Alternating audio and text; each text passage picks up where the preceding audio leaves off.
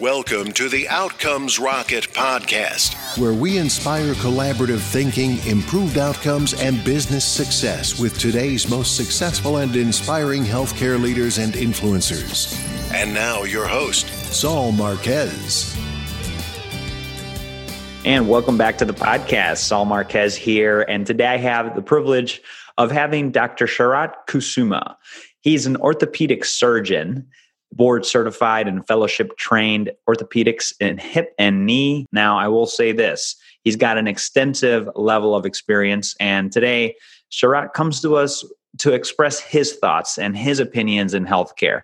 With, with several decades of experience in the space, he's going to share a lot of great insights, and I'm excited to have that conversation with him. Uh, prior to doing what he does now, he was a senior engagement manager at McKinsey and Company in the healthcare provider, provider, payer, pharma, and medtech space. Over his career, he had the opportunity to work deeply in nearly all areas of healthcare payers, providers, pharma, medtech vendors, and academia. So, the conversation we're going to have today is going to be fun. It's going to be dynamic, and it's going to be with uh, an individual that's had a breadth of experience that you guys are going to enjoy. So, uh, Sharat, with that intro, I want to just welcome you to the podcast. Thanks for joining. Thank you. Appreciate the opportunity uh, to join, and uh, yeah, I commend you on you know establishing this podcast. It's a very cool topic to be uh, to, to, talk about. Hey, thank you, Sharat. Now, did I miss anything in your intro that you would add, or anything in general that you want to add to to uh, to how I opened about you? I mean, I mean, the only thing I would share and uh, that I that sort of it's, it's been funny in, in my uh, in my uh, short thus far business career of only four years now after having left clinical practice. The the the value of sort of having spent you know six or seven years uh, after completing training as a what we you know call an attending surgeon or an attending physician, sort of in the foxhole, right uh, on the front mm-hmm. lines.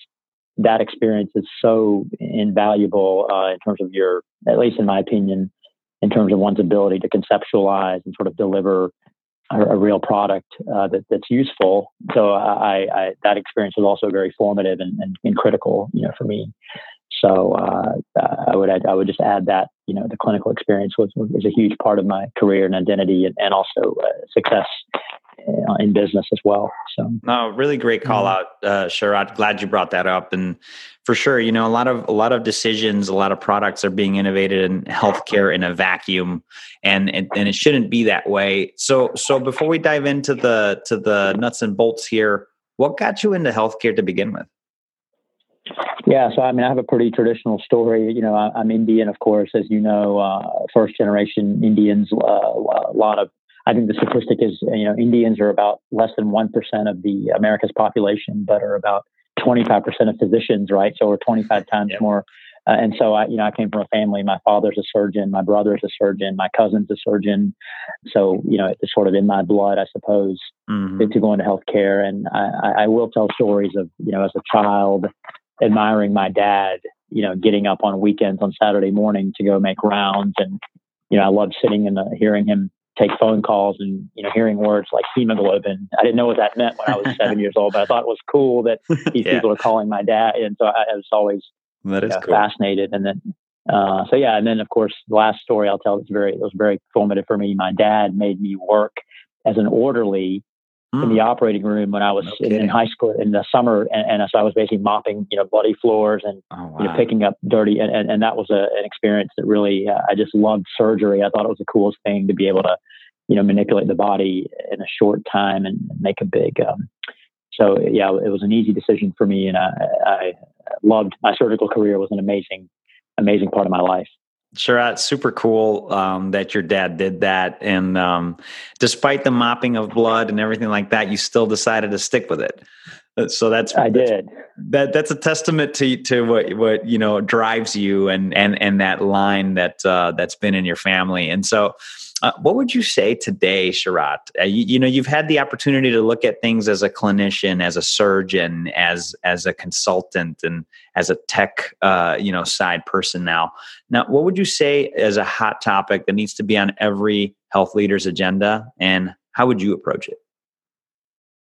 Hmm, so pretty open-ended question, I suppose. So you're saying sort of what are uh, just general hot topics, whether tech or not. I just want to make sure I understand the question Sure. For example, today, let's just say, for example, healthcare leaders in the provider space. Okay, they're right. running their system. What what do they need to be thinking about? What's the number one thing that you would sure. say to a hospital CEO? Sure, sure. This is important. That's that's very helpful. And sort some of my answer will be a little bit sort of colored by my specialty as an orthopedic surgeon, but I would say uh, I'll say two things, right? And and, and the first one's going to be sort of the shift to outpatient surgery. I know that's a bit of a cliche, but let me I'll get a little more into the detail of sort of what's driving that and how the, how that could be a big trend that could go unnoticed by, as you say, sort of the standard, you know, hospital system administrators and and, and uh, leaders. Number one, and then number two, I think improving, you know, again in, in the tech industry, they I've learned these terms UI, UX, you know, user interface, user experience. I think that UX component, and I mean that in sort of all of its manifestations, are the two things. So I guess I can start with the first if you look at specialties, especially such as orthopedics, people know that for the last 20 years we've been doing things like arthroscopy and you know putting ligaments back in place and doing shoulder arthroscopy, you know, as an outpatient for for many many years now. Right, that there's nothing you know nothing new about that. They have right. been done in ambulatory surgery centers for, for many many years. However, if you told uh, you know one of the leading hip and knee surgeons from 20 years ago that in 2018 we would be doing, you know, three to four percent. And it depends on who you ask on the numbers, but it's a number that's meaningful. It's not zero, it's not fifty, but you know, it's certainly a measurable number. We'd be doing, you know, three to four percent of total joints in this country in, an, in, a, in a building that is not in a hospital that's separate from a hospital, and they, they would think you're absolutely crazy. And yeah, you know, the, the, because you know, 20 years ago, people spent seven days in the hospital after a, a standard knee replacement, and you know, what we've learned over the last, you know, let's just say 10 to 12 years or so is that it's actually entirely safe in a lot of the population to do a knee replacement in an ASC and have somebody home for dinner. And, you know, of course, there are some clinical benefits, uh, and we can talk about those, but let's not forget, mm-hmm. you know, physicians, and I'll be very transparent and blunt in this interview if that's okay. I mean, just like all Absolutely. other, and there's no, no need to apologize for this physicians have financial incentives and motives and want to be successful financially just like anyone else and any lawyers or investment bankers or you know med device people so the economics of the ASC total joints, I'm glad to go in as much detail as you want, are also driving physicians to move away from a hospital where they have very little control over the workflow and the economics into an ASC where they have almost complete control in, in many situations. So that's trend number one that I think if I was a CEO of whatever Intermountain Health or Partners Healthcare, you know, whatever that I would I would consider number one. The second thing on the UX and the UI for the patients and the doctors, here's what I mean by that. Taking knee replacements as an example, right, or taking you know plastic surgery, elective, you know, let's say you know uh, cosmetic surgery as an example. The way we practice medicine today is people come in for follow up visits uh, after the surgery simply by convention, right? I mean, if you'll right. say, you know, Saul, you're a healthy, healthy young man, and you know, heaven forbid, you need a hip replacement at your young age, it, it, but it does happen. Mm-hmm. And let's say you live a couple of hours away from my office. There's no clinical need for me to have you come into my office at day at day 14 after surgery simply because you had surgery. I mean, I could certainly right. digitize that entire experience using a wearable and a camera and really improve. And so when I say UI and UX, I mean there are multiple you know roads we could go, but but I would say that there's a lot of operational efficiency to be had, and in terms of just pure patient satisfaction.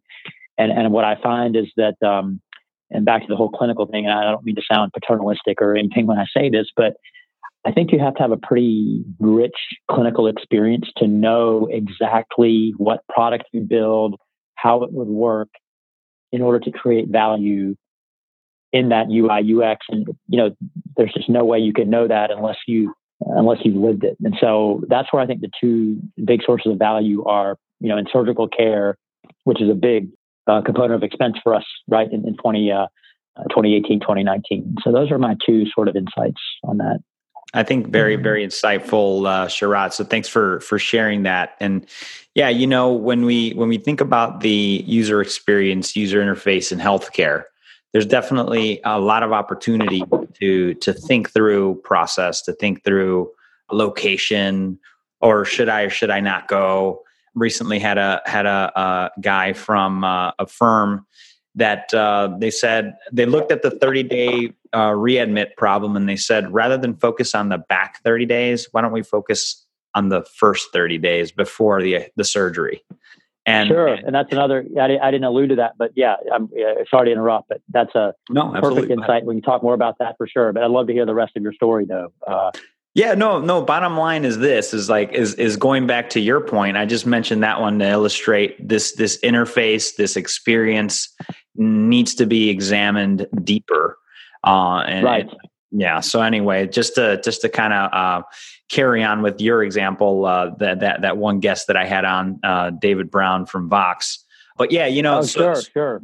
Yeah, taking a look at these things, Sharat, uh, you know, just curious about what you've seen. Maybe there's an example you want to talk about of how it can can these leaders make things better. Uh, maybe you talk about something that you've done. Yeah, so let me share with you. I mean, I'll give you sort of a use case, and I think it'll immediately resonate with so again, I'll talk about a subject near and dear to my heart, which you know is now ubiquitous. You know, hip and knee replacement is something you know we do about a million point one point two million procedures in America a year.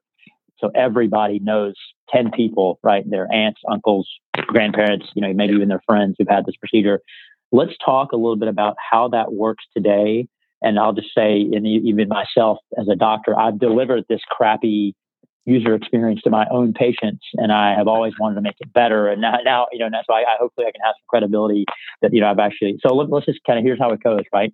Sure. So you know, you're Saul Marquez, young healthy man. You you had a childhood injury in your hip, and you come into my office and you say, "Hey, Dr. Kusuma, you know, I want to. I've had a lot of hip pain. Uh, I'm been considering having a hip replacement." Well, if you have a pretty standard experience today in terms of, let's say you show up at the office of a very busy hip replacement or hip knee replacement surgeon, you're going to walk in the office and my, my waiting room will be full of, you know, 20, 30 people.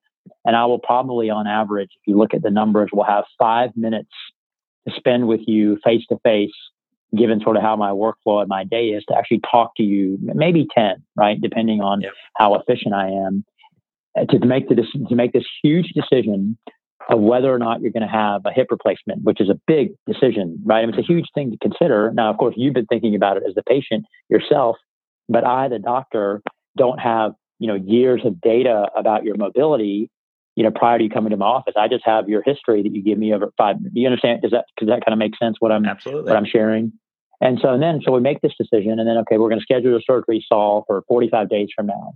Well, during that 45 days, the current UI UX is that you have very little contact with my office on a day to day basis. You know, you, and, and if you haven't been through this, the listeners who've had friends or family who've been through something like a hip or knee replacement, this will immediately resonate, but I'll try to make it real for them.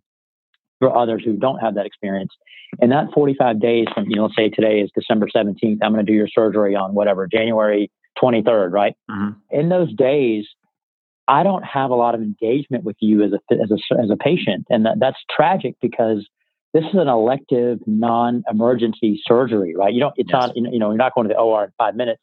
We've got all that time that we could use tech to, and, and I'll be more specific momentarily, to educate you, to get you comfortable, to measure, you know, measure all kinds of things.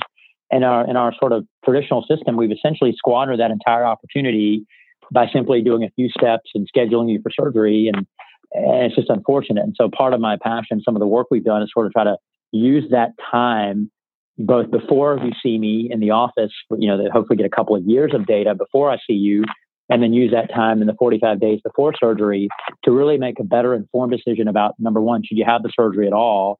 And number two, if you're going to have it, what can we do to sort of measure and optimize your pre-op status, as you alluded to earlier, to, to, to have you have a better outcome afterwards, right? And I'm glad to go into specifics, you know, depending on how specific you want to get. But that's some of the area where the UI UX can really improve. And there's a there, again, there's just a lot of room for improvement there, right? Do you want me to get more specific on some some things, or do you want to ask some questions? No, you know what? I think I think that's really good, and and as we as we think through some of these things, it'd be interesting to to to understand. So, have you have you run any process improvement around this, and and and what results have you seen if you have? Yeah. So so let me just make again I give you a real tangible example, right? Yeah. A part of the reason that people's recovery, let's just say from a hip or knee replacement, is considered by most people to be quote unquote difficult is really because they've had no sort of education or prep or they, have had some, but not sufficient prep or education prior to the procedure. So once the procedure is done, they sort of find themselves with all these unknowns, right? About you know how much is it supposed to hurt, how much am I supposed to walk on? You know, today today's my third day after surgery. I just got home. What can I do this morning? You know, after I've had breakfast, can I walk ten feet? Can I walk? Yeah. You know, in real time, patients have so many questions that we have. So let me give you an example. You can imagine a world, and this is some of the work that we've worked on, and this has all been sort of, you know, uh, shared publicly as well. You know, the, the Apple Watch has all these amazing functions where it can really pull, you know, sort of collect a lot of biometric, you know, what we'll call digital biometric data on patients, right? So, for example, again, let's go back to the example of Saul Marquez is in my office. You're a healthy guy in your mid 30s, you know, who needs a hip replacement what I can do. Let's imagine a universe where you've been wearing a, something like an Apple Watch for the last two years. And I can immediately pull up your activity data and say, hey, you know, Mr. Marquez, I can see your activity trend over the last two years. It shows that you, you, you know, you've declined your number of daily steps on average by 5% per month over the last two years. We've learned, and this is obviously, I'm guessing, due to your hip pain, and we've also noticed that you don't climb stairs as much as you used to two years ago. Uh, and we've also noticed, by the way, that you know when you are climbing stairs, your heart rate is higher than it used to be. So these are little data points that let me know that you are going to do well with a hip replacement because I can tell from your activity mm-hmm. that you're pretty restricted, right? And yep. then, so that's kind of that. So imagine that paradigm versus what I described to you earlier, where you walk in my office and I have a five minute history and I look at an X ray and say, "Hey, Saul, let's do your hip. You know, that, that's a whole yeah. different decision making, right? Okay, That's, so then imagine in the 45 days before the surgery, leading up to the surgery, instead of you doing a bunch of paperwork and, you know, filling out forms and all that, we use a device like the Apple Watch to sort of uh, measure your activity. And also, maybe we could digitize all the physical therapy that you're going to do after surgery so that we could actually have the, the watch and the phone sort of teach you what it's going to do uh, what you're going to do after surgery by, by giving you sort of reminders and engagement, things like that. Imagine a world where you're spending that 45 days with an activity tracker that's helping you learn how to do the physical therapy you will do after your surgery, right? I mean, that, that's a, that's a new paradigm where we're not wasting all that time, and I'm actually using those 45 days to teach you everything you need to know through the, you know, through the activity tracker plus the, you know, the content that we can video content or, or simulation content we can display on the phone. That's a very different paradigm than we've had you know, in the past. And then, of course, then after your surgery, you now are very comfortable with your physical. You've learned all your therapy exercises because you've been, you know, you've been doing them every day for the 45 days leading up to the surgery. And we've also been tracking your activity. Now we can say, hey, Mr. Marquez, look, it's 10 days since your surgery. You already improved your step count, your stair count by 50% over what you were doing a year ago. And now I can give you data that helps you understand how, how much better you're doing and, and, and you know, in our current workflow that's not at all what we do, right? Yeah. So uh, that, that, hopefully, I don't know if that's too much detail, but hopefully no, that makes sense. Perfect. Uh, that's exactly it, uh, Sharat. It, it's it's that it's that wider picture, the broader, deeper picture of of each patient as they walk into your door, being able to make those more informed and thoughtful uh, decisions that I think every physician, I know every physician wants to make. It's just right. a matter of exactly. how do you do it, right? Yeah. Exactly. I mean, for example, we know that today, if you look at the published literature, you know, give, depending on who you read, I can tell you what my personal experience was, you know, between 10 to 25% of patients who have a knee replacement in 2018, now coming on 2019, after surgery, are not happy with their results. Mm. Now, what a tragedy that is in 2018 when we have this amazing, you know, technology that can, you know, where Delta Airlines can use an RFID tag on my luggage and track my bag. You know, what building is the bag in, in Atlanta? Or I mean, it's just an amazing world that we can't do better than 10 to 25 percent dissatisfaction. That, that's I would argue that's unacceptable. You know, yeah. in the year 2018 when we're investing all these resources. And, and so, you know, obviously we can go in a lot of detail, but those are the kind of things we can make better decisions if we understood from a sort of a longitudinal activity tracking standpoint. You know, people who do X activity uh, are, are probably too fun, even though X-ray may look bad and they have arthritis by clinical exam, their activity level is so good that they're not going to be happy after surgery, right? Do you see what I mean? Those are Absolutely. the kind of decisions we can make using, you know, and so I think delivering the promise of wearables and, and things of that nature is really going to require us to be thoughtful around, you know, pretty specific use cases like what I'm describing here, where there's actual tangible clinical value tied to a specific, you know, pathology, as opposed to more general, just sort of fitness apps and things like that, right? And, and again, we can talk more in detail uh, to the level you're interested. Love it. No, I think this is this is wonderful, and and you know, uh, folks, we we're diving into to some of the ideas of you know what can we do to optimize that that UX that UI for patients and doctors. Ultimately, better care is better business, and we need to be doing more of that. And so, I love your examples, Sharat, and and so every every successful person that that uh, I get the privilege to to chat with also has a good setback story or two. Would love if you could uh, share a time when you had a setback and what you learned from it that's made you better. Gosh, we need about a 10 hour interview. We, I need to be your guest for the next. Uh, it's been a sort of a series of setbacks with a couple of intermittent successes in there that have, that have been sort of, you know, the, gosh, I, am trying to think where to start. I, um, uh, uh, let me just think for a moment, if I may. I mean, I'll give you sort of one professional sort of setback, and this will maybe resonate with people. I, am guessing many of your, I don't know your listener sort of um, profile, but I'm guessing you have a fair amount of you know clinician types and, and others yeah. in, in, medical industry, med device folks who listen. So I'll tell you my story. So when I decided to leave clinical practice, uh, now you know full time practice now coming on four years. I can't believe it's been four years already. I mean, I was you know I had a pretty busy practice.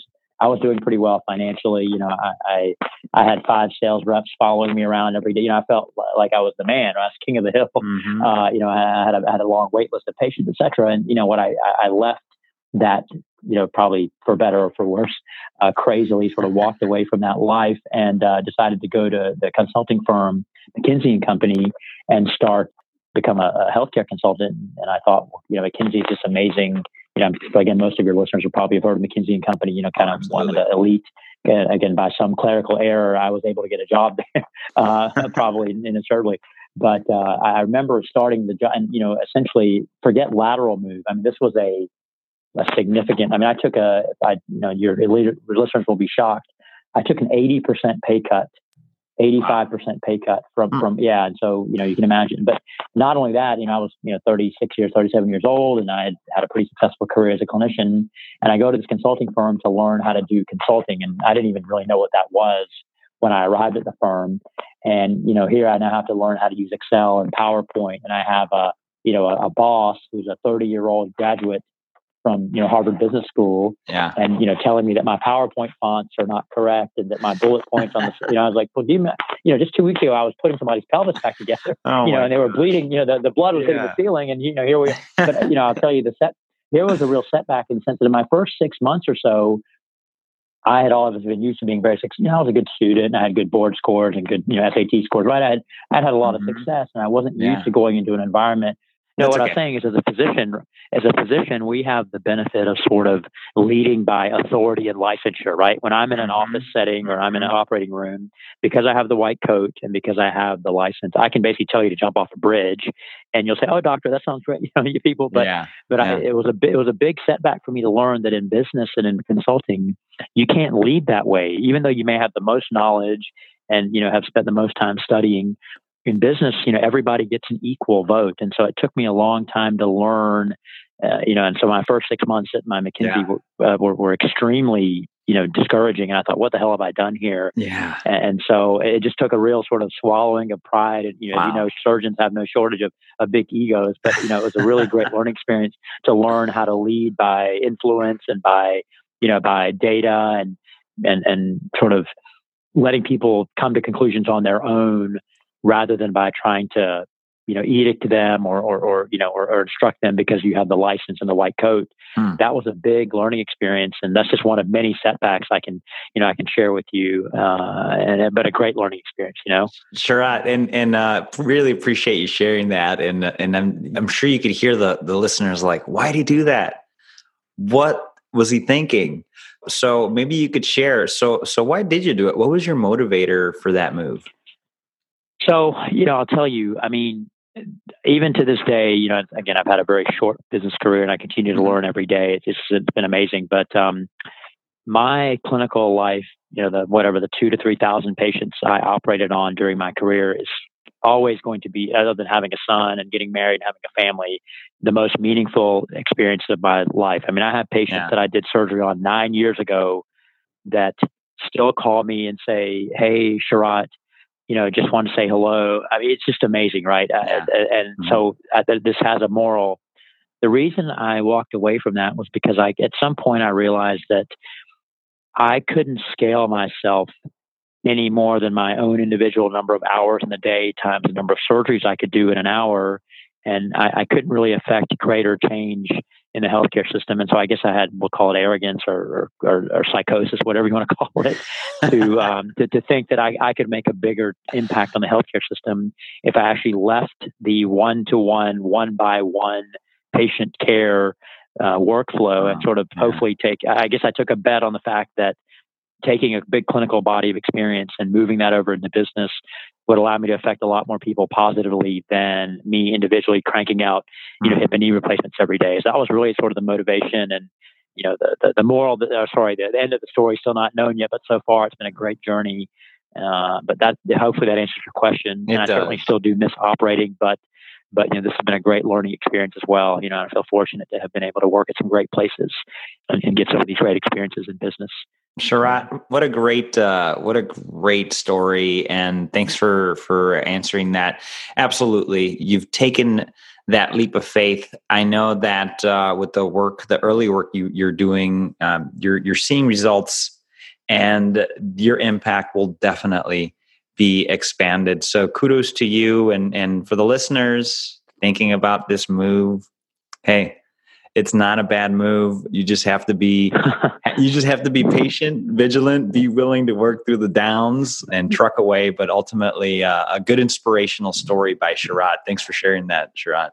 And I mean, I guess you know, as I was hearing you talk, I mean, one last thing I would say is, yeah, the you know the business side of healthcare you know if you, if you follow you know the insurance market and the medical device i mean those companies don't have enough you know and i'll just come clean here enough clinicians who sort of understand the day-to-day challenges of taking care of patients. And so i guess i just make a plea that the health tech industry and the payer industry and the med device industry is in desperate need of folks who sort of are willing to take this amazing uh, body of clinical work that they've done and bring it over. And it'll be a hard transition, but I think it'll be worth it because um, the industry needs it. So uh, to develop products that that actually are meaningful and useful, uh, the industry desperately needs it. So, hey, and, and certainly the certainly the, the wearable sort of device industry. You know, you can see that we you know we've not really proven the use case yet, right? The promise of wearables are going to cure cancer and all things that ail humanity.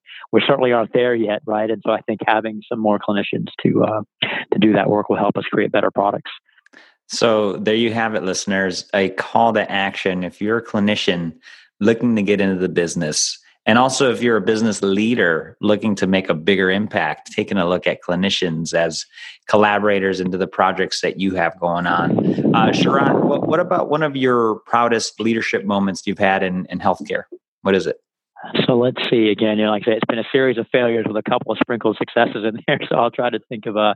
I mean, I think I have to say my proudest moment was probably you know on um, on October 15th of this year, I think it was a Tuesday or Monday, if I remember, mm-hmm. uh, we had the big press release of the, you know, this, the Zimmer Biomet Apple kind of um, collaboration.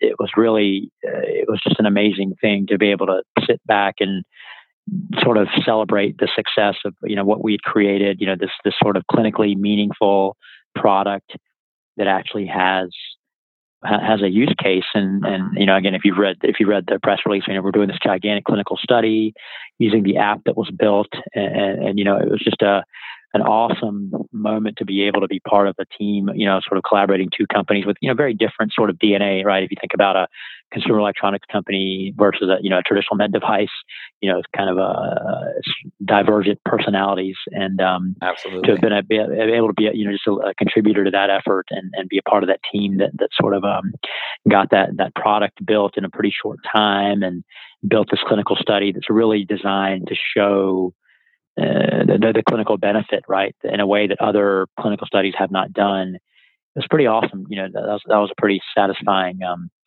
satisfying moment. Uh, it, it, was pretty great. That's cool. Yeah, you know, you're moving the needle, Sharat, in your in your mission. You know, four years ago, you wanted to make a broader impact, and uh, you're you're definitely moving the needle with that project. and so, uh, and in many other ways. So, I, I give you big kudos for that, and starting to see the fruits of your labor come to fruition. What would you say an exciting project or focus you're working on today is?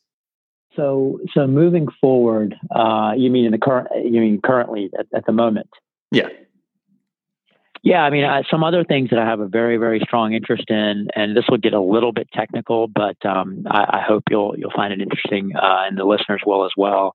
Again, you know, I spent a significant part of my life sort of learning orthopedics and learning how to put uh, hip and knee replacements in, in people, and you know, for the listeners who you know maybe don't know a lot about that topic if you sort of think about our the the the way we implant so let's just let me i guess let me give an analogy I don't know a lot about the auto industry. From what I understand, you know, robotics and sort of, you know, automation to be able to improve the quality and the speed of delivery of the um, uh, of the car on the assembly line has come light years since the 1970s and 60s and, and 80s. You know, and same thing in in orthopedics. Believe it or not, essentially today in 2018, we still do hip and knee replacements more or less the same way we've done them. And this is, I'm talking about inside in the surgery itself, right? During the operation sure. That we did in 1985. We haven't changed things all that much. It's pretty shocking, right? That's a 33 yeah. year period where we still use sort of, and again, not to get overly, but we use manual sort of instruments and we sort of eyeball things. And, you know, you could argue that given all the technology we have, that's insane, right? That, that, I mean, that's, that's um, so you know some of the stuff I'm very passionately working on is um, I am interested in sort of using various types of sensors and and again I can get as technical as you think the listeners would be interested in uh, of improving uh, uh, our ability. So I'll, I'll give you an example. So again, if, if any of you have ever watched a hip or knee replacement, the, the way we do a knee replacement, right? You, you open the knee up and you, you're, you're essentially doing woodwork, right? You're making yeah. bone cuts and, and, and sort of, you know, cementing on these components. And the way we do it now is uh, we, we essentially use eyeball, you know, our eyes, and we sort of open the knee up, look at the size of the of the patient's, you know, the thigh bone and the, and the shin bone, and we use some sort of imagine sort of specialized rulers, right? Essentially, they're like little measuring tapes that we use that are all manual, and we measure, you know, front to back and side to side how big someone's knee is, and we say, okay, that's about a size four. It sounds, I'm, I'm guessing, for you and most of the the listeners, it sounds massively archaic. And not only that, the other thing that's complex. Remember, when we do a knee replacement, we're taking out sort of the bone that that was that that uh, that we biologically, you know, that, that was sort of um, that, that, we were born with and that grew over the years, and we're replacing it with metal and plastic uh, implants. Well, remember, we also have structures inside the knee that are called ligaments, right? That are they, like the, the, ACL that you probably heard of that many sports uh, athletes have injured, and we have other ligaments inside the knee well, believe it or not, in 2018, 2019, we don't really have many great systems that help us sort of digitize what I described to you as sort of a visual function of measuring the, the, you know the measuring tape, the front to back, side to side dimensions of a knee. Nor do we have any kind of electronic sensor that tells us you know what the ligaments will how they will behave uh, after the knee replacement.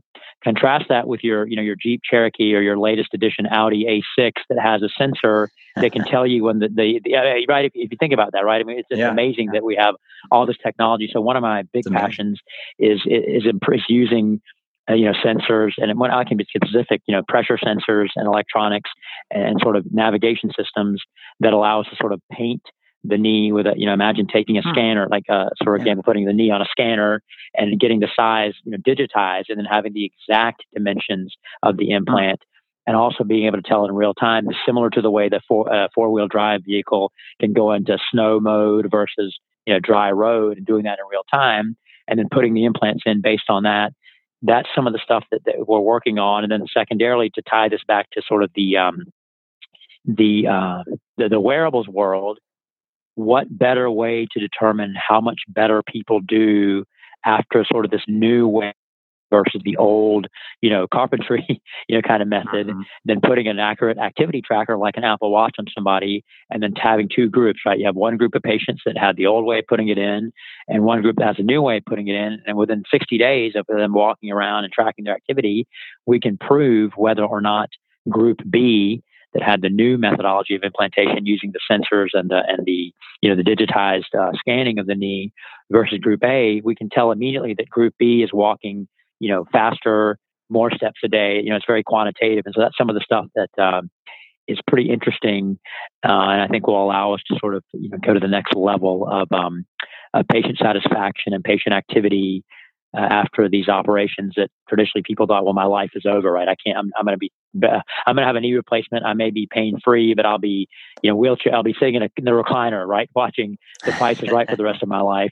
We hope we can change that to where people can actually go back to doing sports and doing, you know, doing more activity because the knee is positioned so much better in three dimensions than we could previously do. So that's some of the stuff that hopefully that's not too um, geeking out too much, but you can tell it's uh, stuff that stuff that I really find interesting, and it's real, right? Stuff that we're actually building now, and and you know hopefully soon we'll have uh, deliverables that can, where we can actually implant them that way. So that's been pretty exciting. No, that is. And and you know that that number that you mentioned earlier in the episode 20 25% dissatisfaction. Love that you're hyper focused to to changing that and um and also broadening your impact through your work. So this has been a ton of fun, Sharat. I've I've really, really have enjoyed our time together. If you can, I'd love if you could just uh share a favorite book and then a closing thought and we could wrap it up. So let's see. Favorite book. I, I do pride myself as being somewhat of an avid reader. So I think the book that most recently has had a big impact on me. There's a book called An American Sickness that was written. I forgot the physician who wrote it. Certainly, Uh-huh. you know, the listeners can look it up. And it's essentially a book that talks about all the perverse incentives in America. And I'm not going to call out, you know, I realize this is a big audience that probably listens to this. I don't want to call out any particular industries or anything, but it just talks about sort of how this American healthcare system, as you know, we Mhm. spend upwards of 20 to 22% of our GDP on healthcare, and yet our life expectancy is actually declining, not going up Yeah. for what we're spending. This book really, in a way that I've not seen with other books, sort of lays out for you know for folks who want to understand better why is why are our insidious sort of incentives you know perversely set up to sort of increase cost but not really deliver you know the value that we should it, it lays it out in a way that I think the layperson can understand very well. And so uh, it's just a great read. And again, I, I can look up the name of the author, but it's called An American Sickness. It was published in 2016, I think, and uh, just just a great you know read um, on the topic of why our costs are so out of control, and you know what patients can do, what consumers of healthcare can do to improve. You know, uh, because I guess I'm sort of a little cynical. I think the consumer is going to have to be the one that, that, that changes healthcare. I don't, I don't know that any of our current industry uh, players will do it in the way that a consumer maybe could do it. So It's, a Uh, good, it's a good call out, Sharat. American Sickness, folks. Take a take a read of that. Uh, I had a couple other guests recommend uh, Bitter Pill, which is in the same kind of thought process. So definitely one that uh, I'll add to my list. Sharat, thank you for that. Listeners, go to outcomesrocket.health and look up Sharat. That's S H A R A T Kusuma, K U S U M A. And uh, you're going to find it in there. Uh, type type it in the search bar, Sharat. You'll find the entire transcript as well as links to the things that we've discussed. Sharat, give us a closing thought and send us home, man. I mean, closing thought, as I will say, is the following. Having had the chance to work at Apple and consumer electronics is just amazing. And just computing in general, how much those products have improved. You know, people in healthcare talk a lot of why, I'll say whine a lot about margins and declining prices for drugs and implants and things. But if you sort of look at the computer industry as an alternate universe, think of the amount of value they're delivering the amount of innovation they're delivering at essentially a declining cost year after year after year, yet they just continue to be profitable. I would argue that in healthcare, you know, we should have more of a view of we need to innovate our way to better, more cost effective solutions and stop whining about margins a bit because you know the airplane industry the computer industry have accomplished some pretty amazing things in terms of you know computing speed and the safety of taking a flight now I would love us in the healthcare industry to have a little more of a kind of a view of, of, of not whining about our margins and really innovating our way to, to better products for people. You know, and so that's that's sort of my impassioned uh, message. Love that. Uh, so it's a great message, Sharat. And um, folks, so let's take these words and turn them into action um, because they're definitely some heartfelt and uh, action focused thoughts by Dr. Sharat Kusuma. And so, Sharat, just want to say a final thank you for joining us and uh, really looking forward to staying in touch with you. Awesome. Thank you for the, you know, I appreciate the opportunity. Uh, you know, great. I commend you for, you know, having these topics uh, on this podcast. It's great. Thanks for listening to the Outcomes Rocket podcast. Be sure to visit us on the web at www.outcomesrocket.com for the show notes, resources, inspiration, and so much more.